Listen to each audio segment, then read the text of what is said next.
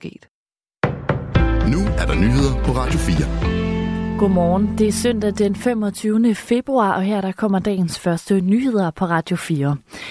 USA's tidligere præsident Donald Trump vinder med stor sandsynlighed primærvalget i delstaten South Carolina. Dermed er han et skridt tættere på at blive den republikanske kandidat til præsidentvalget i november. Ifølge analyseinstituttet Edison Research ligger Trump langt foran sin eneste modkandidat, Nikki Haley, i delstatens optælling. Nikki Haley har allerede erkendt nederlag, og det fik Trump til at gå på talerstolen og fejre sejren, ifølge et klip fra DR.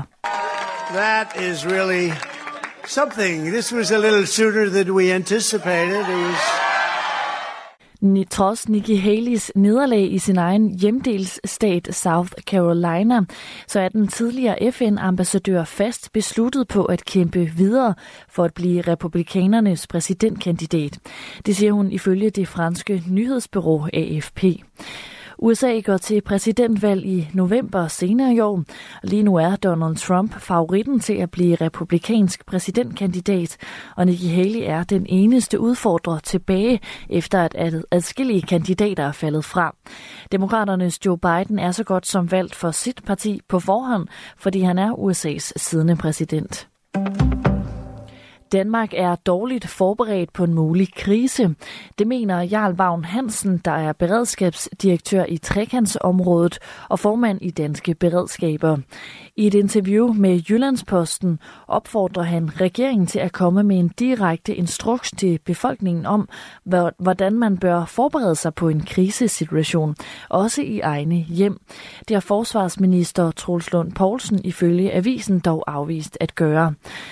I december kom Forsvarets efterretningstjeneste med en risikovurdering, som tegnede det alvorligste trusselsbillede i 30 år.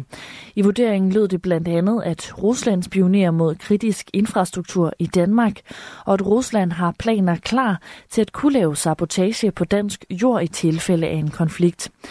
Ifølge Jyllandsposten har forsvarsminister Troels Lund Poulsen ikke afvist, at der kan blive udpeget en minister, som er dedikeret til den nationale sikkerhed. Det er dog ikke nok, hvis man spørger Jarl Vagn Hansen. Regeringen tager det ikke seriøst nok. Det går for langsomt. Min anbefaling vil være, at man kommer i gear på det her, siger beredskabsdirektøren. Det var ikke kun Ruslands krig i Ukraine, som var på dagsordenen på krigens toårsdag i går, da lederne af G7-landene mødtes med Ukraines præsident Volodymyr Zelensky. Anledningen blev også brugt til at mindske mindes den afdøde russiske oppositionspolitiker Alexei Navalny og sende en stærk appel til Rusland. Thomas Sand fortæller mere. I en fælles udtalelse kræver G7-landene, at Rusland laver en fyldestgørende undersøgelse af omstændighederne omkring Navalny's død. Han offrede sit liv, mens han kæmpede mod Kremls korruption og for frie og retfærdige valg i Rusland. Vi beder den russiske regering om udførligt at afklare omstændighederne omkring hans død, skriver G7-landenes sammenslutning.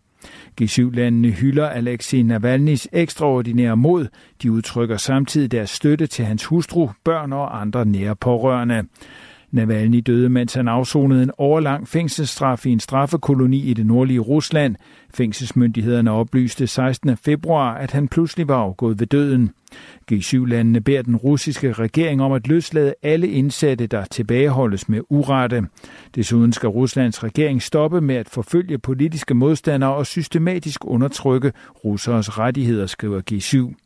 G7 består af Kanada, Frankrig, Italien, Japan, Storbritannien, Tyskland og USA. Tusindvis af demonstranter har været på gaden i flere israelske byer lørdag aften. De demonstrerede for frigivelse af gislerne i Gaza og mod premierminister Benjamin Netanyahus regering. Det skriver det tyske nyhedsbureau DPA. Et stigende antal israelere beskylder Netanyahu for at styre landet dårligt både før og efter angrebet fra Hamas-gruppen 7. oktober. Kritikerne beskylder også premierministeren for at bruge krigen mod Hamas til sin egen politiske vinding, når han skal træffe vigtige beslutninger. Vi er stået op til en dag med lidt sol og spredte byer, der nogle steder kan være med havl mellem 4 og 8 grader. Det var nyhederne på Radio 4 med Sofie Levering.